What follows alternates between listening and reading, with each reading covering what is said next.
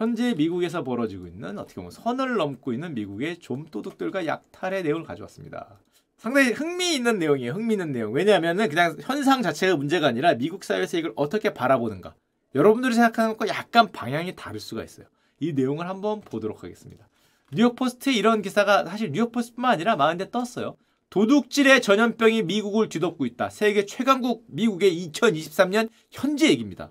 도둑질! 이거 후진국병 뭐 이런 것도 아니고 도둑질의 전염병이 미국을 뒤덮고 있다. 미국이 도둑질에 깊이 빠져들었다. 추정치마다 다르지만 미국 소매업체들의 1년 피해가 천억 달러, 130조라고 얘기하는데 물론 이 중에 절반 아니면 3분의 1이 뭐 외부 도둑질이고 나머지는 뭐 내부 도둑질 뭐 이런 걸로 나뉜다고 합니다. 하여튼 어떤 대선이 천억 달러 전체라고 얘기를 하는데 엄청난 손해죠. 절반이라 그래도 60조니까 도둑질로 인한 소매업체의 피해가 굉장히 커지고 있다는 거고요. 미국 경제의 거대한 도둑질 붐은 뭐냐 또? economic boom. 도둑질도 붐이 되는구나. economic boom of 시벌이니까. 와 이것도 붐이 되는가 봅니다. 도둑질 붐이 불고 있다라는 평가를 받고 있습니다. 물론 옛날부터 미국은 이런 게 강하게 됐지만 이게 악화됐다라고 얘기를 많이 하는 게 바로 2014년에 펼쳐진 캘리포니아에서 이제 한번 봤죠. 절도 범죄 규정을 완화하는 정책을 핍니다. 950달러 이상을 훔치는 거를 중범죄로 규정하겠다. 옛날에 400달러였어요. 400달러에서 950달러로 높인 겁니다 근데 우리나라에서 잘못 알려진 게 있는 게 950달러 이상을 훔치는 게 범죄면 950달러 이하를 훔치는 건 범죄가 아니냐. 그건 아니고 여기는 경범죄로 들어가는 겁니다. 그러니까 한마디로 구속해서 감옥에 넣을 수 있을 정도의 중범죄 기준을 올렸다고 보면 돼요. 이거는 물론 인플레이션도 있지만 그때 당시 이유가 있었습니다. 바로 범죄자 숫자를 좀 줄여야 됐어. 왜냐하면 교도소가 너무 과밀해. 근데 이게 인권의 문제가 됐기 때문에 수감자의 권리를 침해한다는 판결이 나와서 교도소를 늘려야 되는데 뭐 무한정 늘릴 수 없잖아요. 비용도 너무 많이 들고 경제적으로 문제가 되니까 이런 소위 말해 잡범들은 경범죄로 최소한으로 누르고 중범죄들만 넣자 해서 950달러로 늘린 겁니다. 아니면 수감자를 줄여야 되는데 950달러 미만은 좀 비범죄가 아니라 경범죄로 만드는 이제 그런 거를 취하죠. 그리고 미국의 많은 주들이 캘리포니아뿐만 아니라 실제로 절도의 중범죄 기준을 올립니다.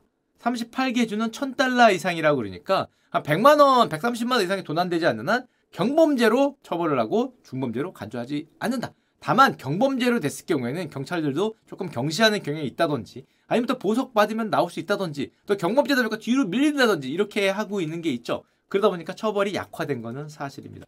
게다가 예전에 한번 나왔던 대대 논쟁적인 인물이 등장하는데 바로 샌프란시스코의 최고 검사로 얘기했던 채사 부댕이라는 인물인데 이 인물은 이렇게 얘기를 했어요. 대량 투옥을 종식하겠다. 형사 시스템을 고치고 대량 투옥하는 걸 막아서 범죄자들을 극적으로 줄이겠다. 그래서 경범죄로 들어오는 사람들을 옛날에는 유죄율이 51%였는데 이 친구가 최고검사 된 다음에는 경범죄 유죄율이 7%대로 하락해요. 그 말인즉슨 경범죄를 저지르고 오면은 93%가 뭐 별다른 처벌 없이 나갈 수 있었던 이제 그런 어떤 케이스를 만들죠. 자 그러다 보니까 경범죄도 범죄죠. 절대 비범죄가 아닌데 범죄인데도 사람들이 너무도 당당하게 들어와서 물건을 가져가는 좀도둑들이 증가합니다. 원래도 이런 약탈이 많았지만 도둑들이 많았지만 이제는 법이 바뀌었다 그러니까 아니 범죄라니까 범죄인데 아 뭐 중범죄 아니래매 뭐뭐 뭐 이런 생각을 하는 거죠. 들어와서 당당하게 집어가는 뭐 이런 형태들을 보여요. 게다가 이게 코로나로 더 확산됐다고 얘기를 하는데 왜냐 마스크를 쓰고 다니죠. 범죄자들도 마스크 쓰고 다니니까 다 같이 마스크 쓰고 다니니까 그냥 가서 들고 오면 되더라. 더 쉬워졌다. 게다가 친환경 열풍 이거는 뭐 이것까지 아실 필요 없는데 이런 얘기도 해요. 일회용 투명 비닐봉투를 금지하니까 불투명한 자신의 백을 들고 와서 당당하게 담더라. 게다가 950달러 이상이면 중범죄니까 한 상점에 들려서 950달러 미만 들고 옆에 가서 미만 들고 뭐야 이게 되는지 모르겠는데 잔머리까지 굴리더라. 뭐 이런 소리를 하는 거죠. 게다가 대형 업체들은 미국에서 좀도둑이라 그러면 이런 사람들이 와서 이걸 집어갔을 때 이거 여러분들 막을 수 있습니까? 종업원들이 가져가지 말라고 잘 얘기를 못해요. 왜냐하면 너무 위험해. 대형업체들은 금뚝들 그냥 두라고 교육한다 그럽니다. 건을 쓸 수 있어요. 건을. 물론 우리도 쓰지만 쟤도 쓰고 나도 쓰지만 건법이기 때문에 이 무기력하게 도둑질을 지켜보는 장면들이 매일 나타나고 또 게다가 이런 영상들이 예전에는 그냥 TV에 뭐 나오지 않으면 안 보였는데 요즘에는 SS가 잘 되니까 아무런 제지 없이 물건을 가지고 나가고 그걸 멍하니 지켜보는 그런 종업원들의 모습이 SNS에 너무 많은 거야. 급속하게 퍼져 나갔다. 다 아시지만 하나만 보여드리면 million dollars to curb smash and grab thefts and fund its newly created organized retail 예를 들면 뭐 이런 모습 많이 보셨죠? 어 이렇게 그냥 당당하게 들고 가고 그러다 보니까 죄의식도 흐려지고 쟤도 그러고 나도 그러고 하다 보니까 약간 붐처럼 확산되는 경향이 있다는 거죠. 자 그러다 보니 큰 폭으로 증가하는 게 소매점 도둑질이라고 합니다. 세계 최강국 미국에서 지금 2023년에 소매점 도둑질이 증가한다. 좀도둑이 전국적으로 26.5%가 증가했다. 뉴욕시에는 5년 새 77%가 증가했다. 물론 또 이게 웃긴 게 이게 정치적 입장이 있어요. 조금 이따 보여드리겠지만. 소매점 도둑질에 뭔 놈의 정치적 입장이 있냐 싶은데 정치적인 입장이 있습니다. 그래서 정치적인 입장에 따라서 어떤 언론사들은 이런 거 없다! 라고 얘기하는 언론사도 있어요. 왜냐하면 멍하니 지켜보잖아. 이 좀도둑은 숫자로 파악이 안 돼요. 어떻게 해? 그 신고도 제대로 안 하는데 그냥 들고 나가는 거잖아요. 그러니까 오직 큰 소매업체들의 어떤 실적 손실에서만 이거를 추정하는 거지 이게 제대로 통계적으로 잘 나오지 않습니다. 이게 뭐 기소가 되거나 하면 나올 텐데 그게 잘 아니니까 되게 정치적 입장이 있다는 걸 좀 생각을 하셔야 되고 조금 이따 보여드리겠습니다. 그거는 그리고 더 문제되는 게 그냥 단순한 좀도둑질은 참을 수라도 있는데 요즘엔 전문적인 약탈 조직으로 확대된단 말이 있습니다. 그것도 언론사에 따라 다른데 3분의 2는 훔친 물건을 재판매하는 조직적인 깽단이라는 말이 나오는데 2023년 미국에서 아 무슨 마약 깽단도 아니고 좀도둑 깽단이 그 당근한다는 거죠 이거 어디다 물건에 대파리 한다는 거 그런 절도가 증가하는 이거 해도 되나 보다라고 생각을 하니까 이런 현상들이 펼쳐지니까 홈디포 미국의 대표적인 소매 업체죠. 여기 CEO 이렇게 얘기했습니다. 소매업의 대단히 큰 문제다. 더 이상 사람들은 와서 배고픈 사람들이 조금 뭐 무작위로 뭐 하나 배고픈 거 자기도 모르게 집어가고 어이구 놀래고 숨겨. 그게 아니야. 그냥 와서 봉지를 연 다음에 거기다 이렇게 이렇게 넣어서 그냥 당당하게 나가는 게다가 되팔아야겠다고 나가는 어떻게 보면 조직적인 이런 도둑질하는 사람들이 늘어나고 있다라는 얘기를 했죠. 그래서 미국에서는 서서히 많은 소매업체들이 상품 칸을 이렇게 자물쇠로 채우는 일까지 지금 늘어나고 있는 게 2023년 지금 현재 미국 신기하죠. 그리고 전 이거는 좀 과장이라고 생각하는데 포브스에서 설문조사를 한 게 있습니다. 660개의 소매업체들한테 물어봤는데 절도를 경험해 본 적이 있다? 90%가 나옵니다. 경험 없다 5%. 5%는 대답을 안 한 거고요. 소매 절도 문제 중요하다 83%. 빈도가 증가했다는 절반 52%가 나온다고 합니다. 그리고 더 놀라운 건 이거 포브스 건데 개인적으로는 아마 좀 문제가 있는 지역을 집중적으로 설문조사한 것 같아요. 아마 그랬겠지. 소매업체에는 절도를 얼마나 자주 경험해 봤는가? 라고 물어봤더니 매일이 13%입니다. 주에 한 번이 52%야. 두 개 중에 하나 업체가 주에 한 번은 누군가 뭔가를 가져간다는 거죠. 좀또도 이거 뭐고? 월에 한 번이 4분의 3이야. 월에 한 건 이상은 있다는 거고 매일은 뭡니까 매일? 야 매일이면 장사가 되나 그게? 뭐 남나? 매일 뭐가 생기면 도둑놈도 하루 이틀 해야지 그게 365일 매일 오면은 그거 뭐 남나? 그래서 사실은 이 소매업체의 절도가 물건 가격을 올린다는 말이 있어요. 도둑질을 당하면 그만큼 가격을 올린다는 거죠. 손해를 메워야 되니까. 그런 말 실제로 있는데 매일은 뭐냐 매일은. 야 좀 심하지 않나 생각이 되고 포브스 들어가면 자세하게 있습니다. 이거 지금 보여드릴 필요 없을 것 같은데 뭐 매일 주에 몇 번 주간 격주 월간 한 번도 없었다는 5%라고 하니까 아 상당히 놀라운 거라고 할 수 있고 게다가 더 웃긴 건 내부 직원 절도를 경험해 봤냐라고 660곳에 물었더니 그렇다가 58%입니다. 이 나라는 도덕관념을 쌈싸 먹었나? 그러니까 절도에 대해서는 대단히 둔감한 거죠. 58%는 뭐야? 내부 직원 절도를.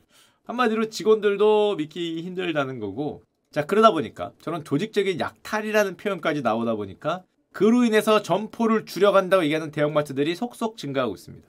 위험한 곳에서는 점포를 줄이겠다. 근데 위험한 곳에서 점포를 줄이는 것은 미국에 대단히 큰 문제가 됩니다.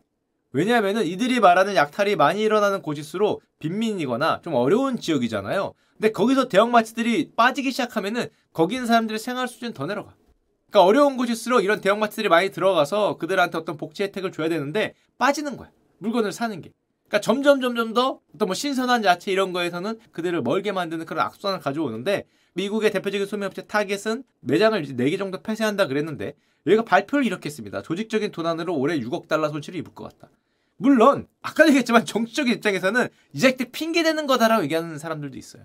하지만 어쨌건 타겟은 7천억 이상의 손실을 지금 볼 것 같다라고 보고를 하고요. 절도가 수익성 악화의 주요 원인이다라고 미국 소매업체들이 얘기하고 있습니다. 상상할 수 없죠. 우리나라 이마트나 쿠팡이 절도가 수익성 저하의 주요 원인이다. 신세계나 뭐 이런 데가 롯데나 이런 데가 도둑놈 때문에 우리 적자 났어요 라고 얘기를 하는 거니까 이게 상상하기 힘든 건데 소매업체들 입장에서는 조직적인 절도를 자신들은 스스로 통제할 수 없는 문제다라고 얘기를 하고 있고 월마트 CEO가 이렇게 얘기했습니다.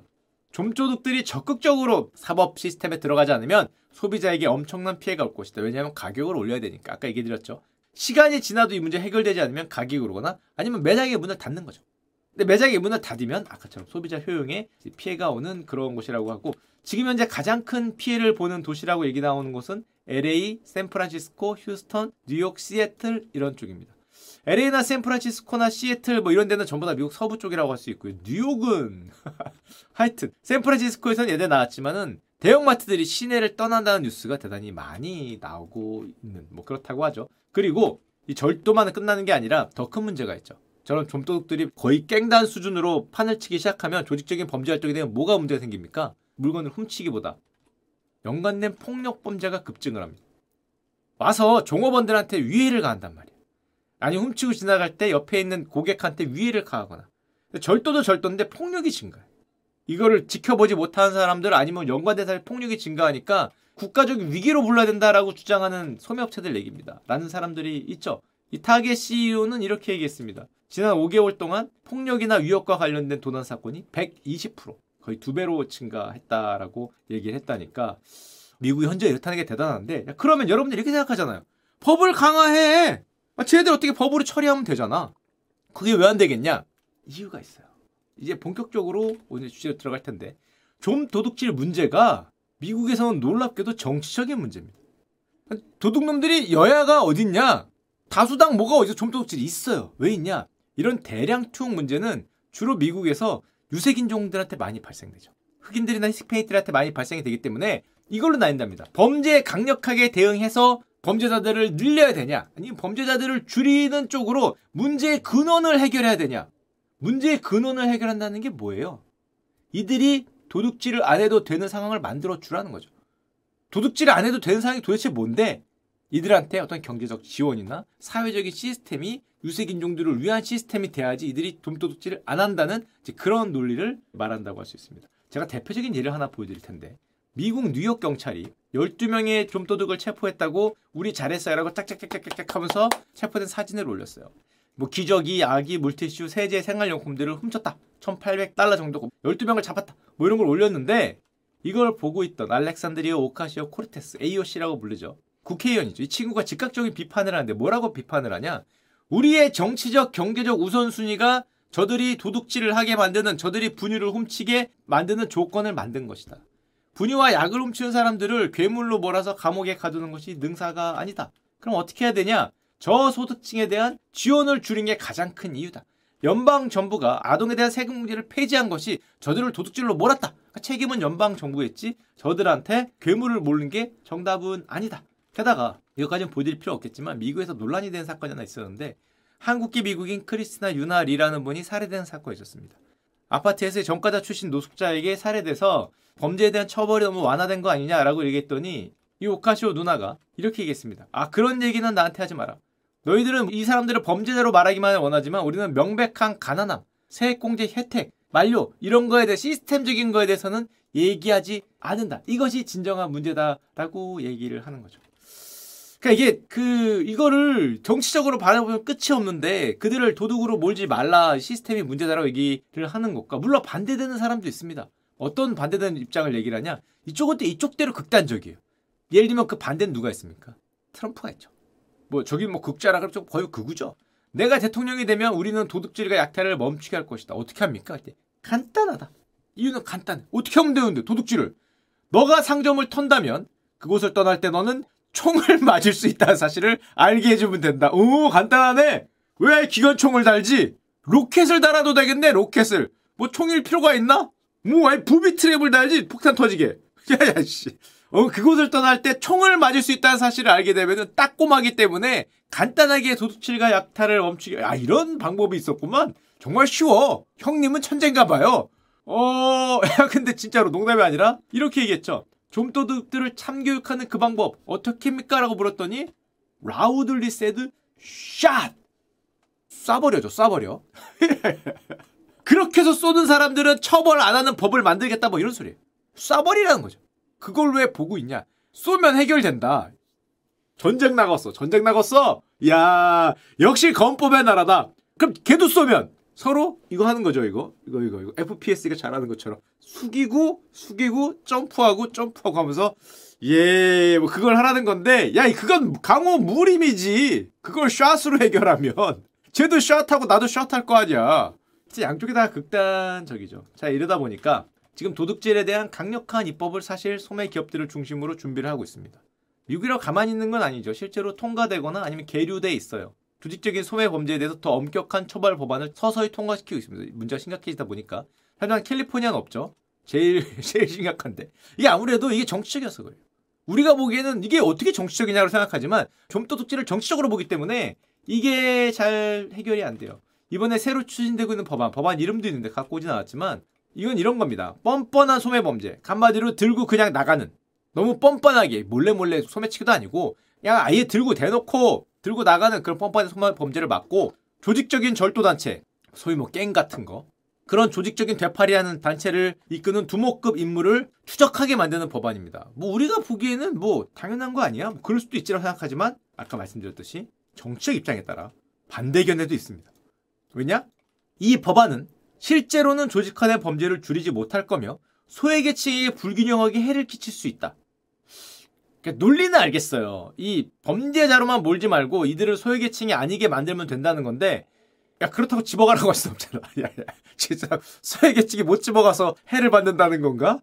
야 그래 집어가라고 할 수는 없잖아. 야, 그 국가가 주지 그러면 왜 남의 상점에 가서 소외계층에게 해를 끼친다는 건 집어가는 놈한테 해를 끼친다는 건데 같은 한국인들이 보기엔 그런데 미국인들이 보기엔 그렇지 않은 거예요. 이 조치는 이 올가니제이션이라 그러니까 그 소매업자들의 좋은 점에만 초점을 맞춘 그런 견해다라는 거죠. 그리고 또 법에 의한 처벌 강화가 진짜 효과가 있냐? 진짜 소염제를 줄일 수 있냐? 이게 약간 미국식 질문이긴 한데 왜냐면 불법 마약 근절을 그런 식으로 해봤더니 안 되더라. 어? 강력하게 잡고 너도 계속 생기잖아. 근데 이거에 마약하고 같나? 이게 뭐 중독성이 있어요? 훔쳐가는 게? 아니 이게 마약하고 같은지 모르겠는데 불법 마약 근절 그런 식으로만 해서 마약 근절이 되냐? 그 마약하고 애들 조금 약한 거 주면서 그리고 걔들을 사회로 복귀시켜야지. 어차피 얘 잡으면 또 다른 놈이 마약왕이 되더라. 그러니까 이런 처벌 강화가 능사가 아니라는 건데 아, 근데 이거는 다른 문제 같아. 아, 개인적으로는. 아, 하여튼 미국에서는 이제 그런 게 있다는 거죠. 그리고 아까 얘기했듯이 정치 입장에 따라서 이런 조직적인 절도 과장될 건 아니냐. 왜냐하면 공식적인 통계가 잘 없어요. 소매업체 피해로만 등장을 하지 이게 카운팅이 안 되잖아. 그냥 들고 나가는 걸 어떻게 하겠어. 그러다 보니까 오히려 절도가 줄었다는 기사도 있습니다. 그러니까 이게 사실은 좀 걸르고 봐야 되고 하지만 이제 미국 소매연맹 이쪽은 또 피해자니까 굉장히 강하죠. 정치 입장을 떠나서 이쪽은 뭐 말이 정치지 내 돈이잖아. 내 돈의 입장에서는 여기는 가장 극렬한 거죠. 좌거 누거 장난쳐? 내 거 들고 가는데 무슨 뭐 가난한 사람들한테 피해를 소외계층에게 불균형하게 해를 끼치니까 내 물건 주라는 말과 똑같기 때문에 참을 수 없죠. 여기는 이렇게 얘기합니다. 우리는 더 이상 도둑질이 범죄로 여겨지지 않고 도둑들이 범죄자가 아닌 나라에 살고 있다. 실제로 정치인들이 이렇게 얘기를 하죠. 그들을 범죄자로 몰지 말라고 얘기하기 때문에 도둑질이 범죄가 아닌 나라에 우리는 살고 있다라고 얘기를 하고 있고요. 이것도 옆에다가 언론사를 붙여준 건 이게 좌우가 극명하기 때문인데 전국의 범죄자들이 현재 미국에서 전성기를 누리고 있다는 사실은 의심의 여지가 없다. 소매 범죄의 역사적 최고치, 확인되지 않은 범죄의 물결, 이게 확인이 안 되는 특징이 있죠. 확인되지 않은 범죄의 물결이 미국 소매업체를 파괴하고 있다. 그래서 어떻게 됩니까? 요즘에 미국 상인들은 문제를 스스로 해결하고 있다. 여기도 사적 구제하네. 그렇죠. 정부가 범죄에 대한 책임을 묻는 걸 거부한다면, 정치인들이 거부한다면 상점 주인들은 스스로 해결해야 되는 거죠. 야, 거의 텍사스 옛날 서부 개척 시대죠. 서부 개척 시대.